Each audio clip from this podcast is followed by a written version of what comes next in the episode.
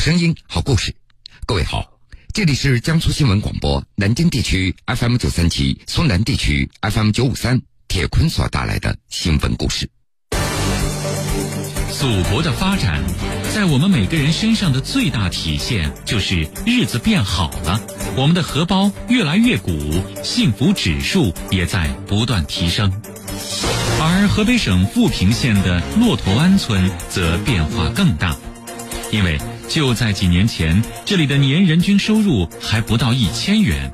他们世世代代就这样习惯了贫穷，他们不知道好日子到底象征着什么。你眼中的故乡什么样？没别的，就是穷。而当政策到来，他们的好日子突然之间就像天空一样放晴了。我包了六个大棚，六个大棚收入在十万左右吧。铁坤马上讲述。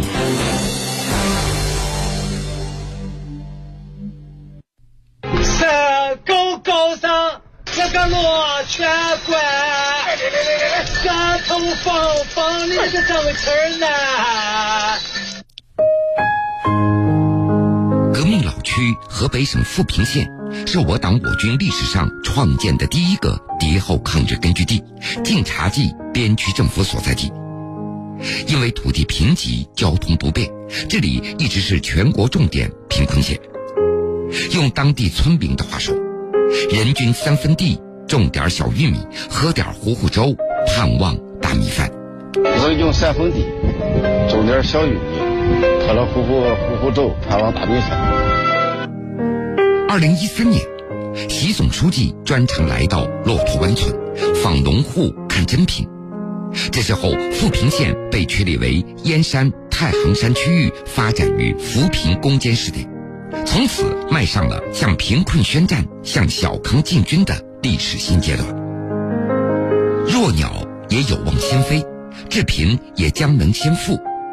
如今的骆驼湾村已经脱胎换骨，奔着小康飞速向前。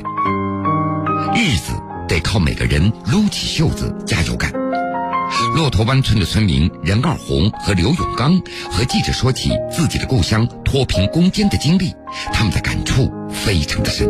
大家好，我叫刘永刚，我来自河北抚平骆驼湾村。大家好，我叫任二红，我们俩是一个地方的。如果用一句话让你们形容一下你们的家乡，你眼中的故乡什么样？没别的，就是穷。你呢，二红？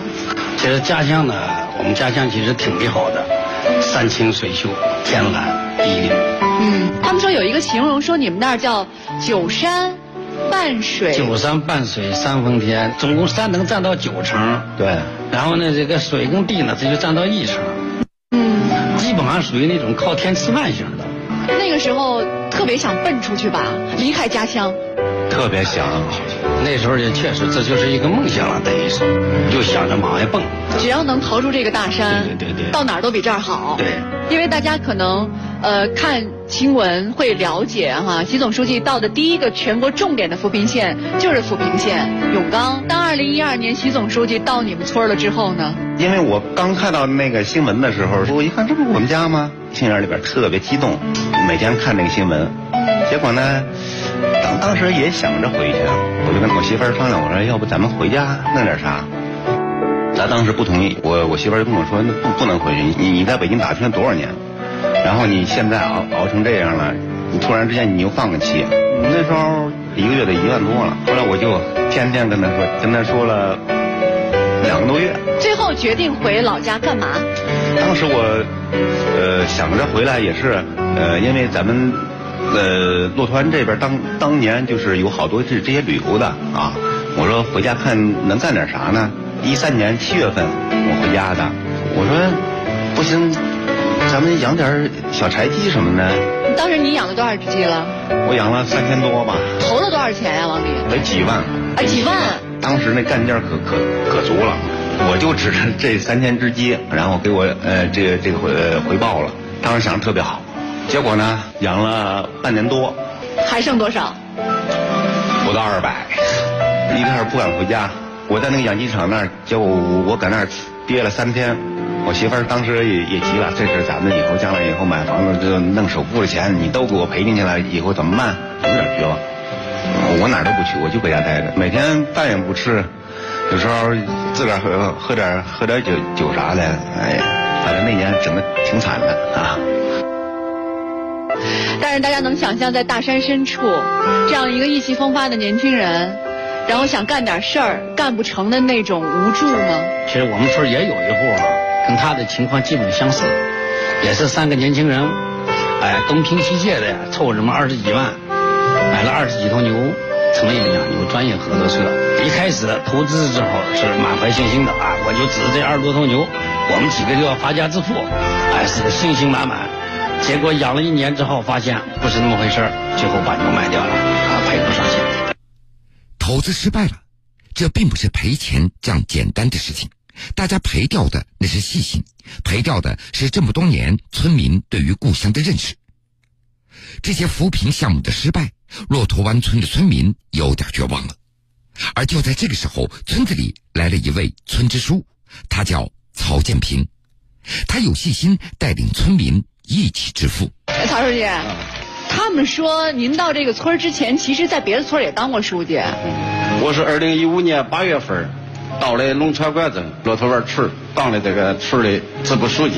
到了那儿之后，看到这村里跟你想象的一样吗？不仅是不一样，而且是太不一样了。他一进个这个村里啊，他没什么年轻人，都是点老头老太太，平均年龄在六十多岁吧。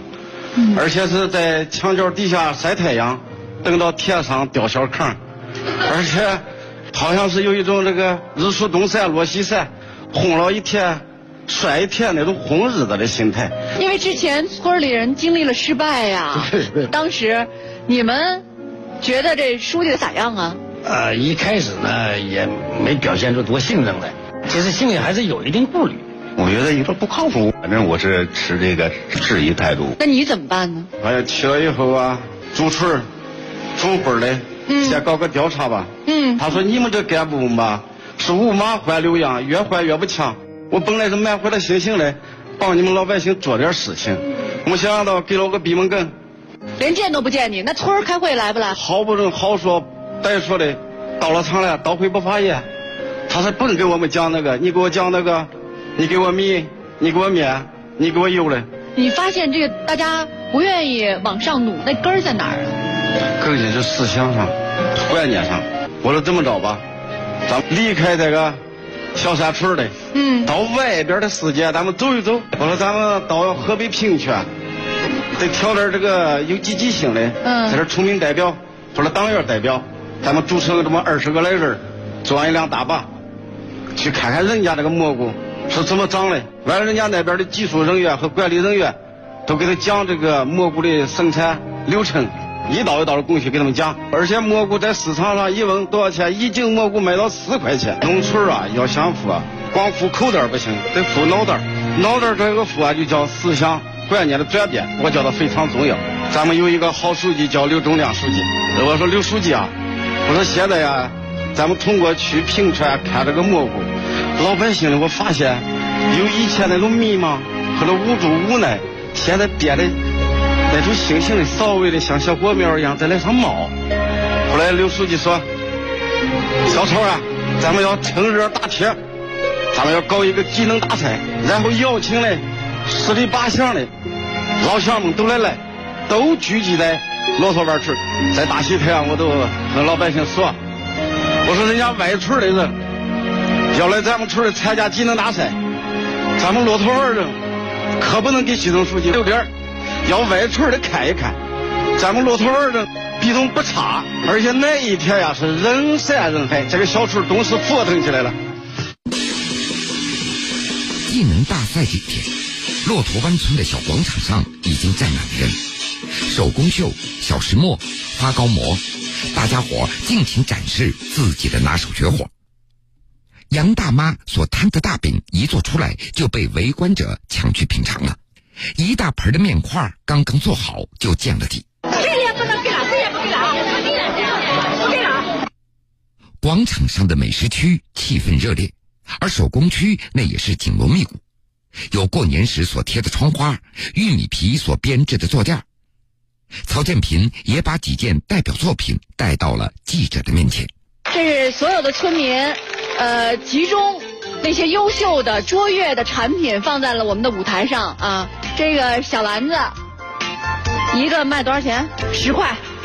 No，No 啊，五块，八块，八十。哎啊，当时是咱们村的一个六十五岁往上的一个老人姓韩，嗯，他皮起了以后不到一袋一儿的功夫，你知道卖了多少钱？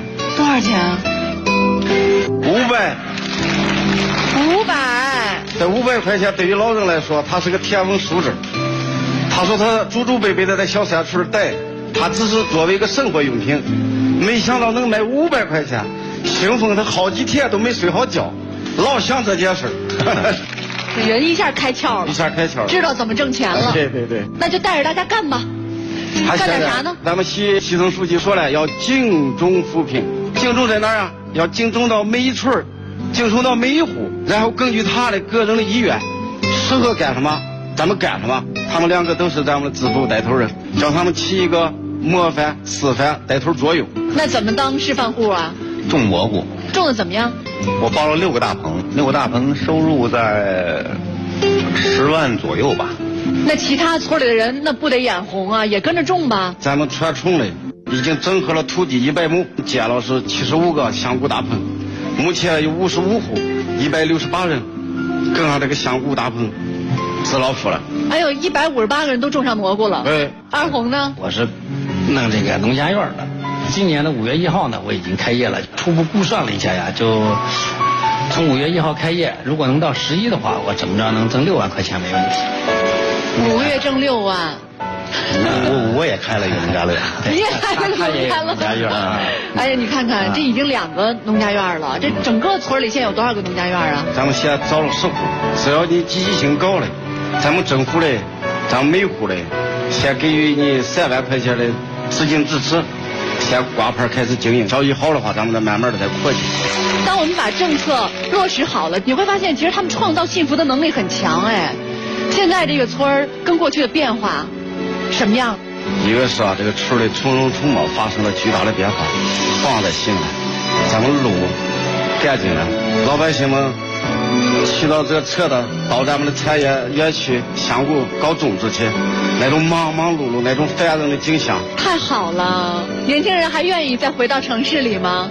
我们不回来了，不回了，嗯，不回来了，就在骆驼湾村了。知足了。那现在村里的这个脱贫帽子摘了没摘啊？咱们争取到二零一七年底，争取的是人均纯收入达到四千元，这个村全部的脱贫出列。二零二零年，争取带领全体村民脱贫致富，奔小康，圆咱的好日子的梦，好日子梦。啊，天天都做好梦，哎，每天都是节。哎同心协力，齐奔小康。小康那不是等来的，小康那是奔来的。好了，各位，这个时间段的新闻故事，铁坤就先为您讲述到这儿。半点之后，新闻故事精彩继续，欢迎您到时来收听。新闻故事，说你身边的精彩故事。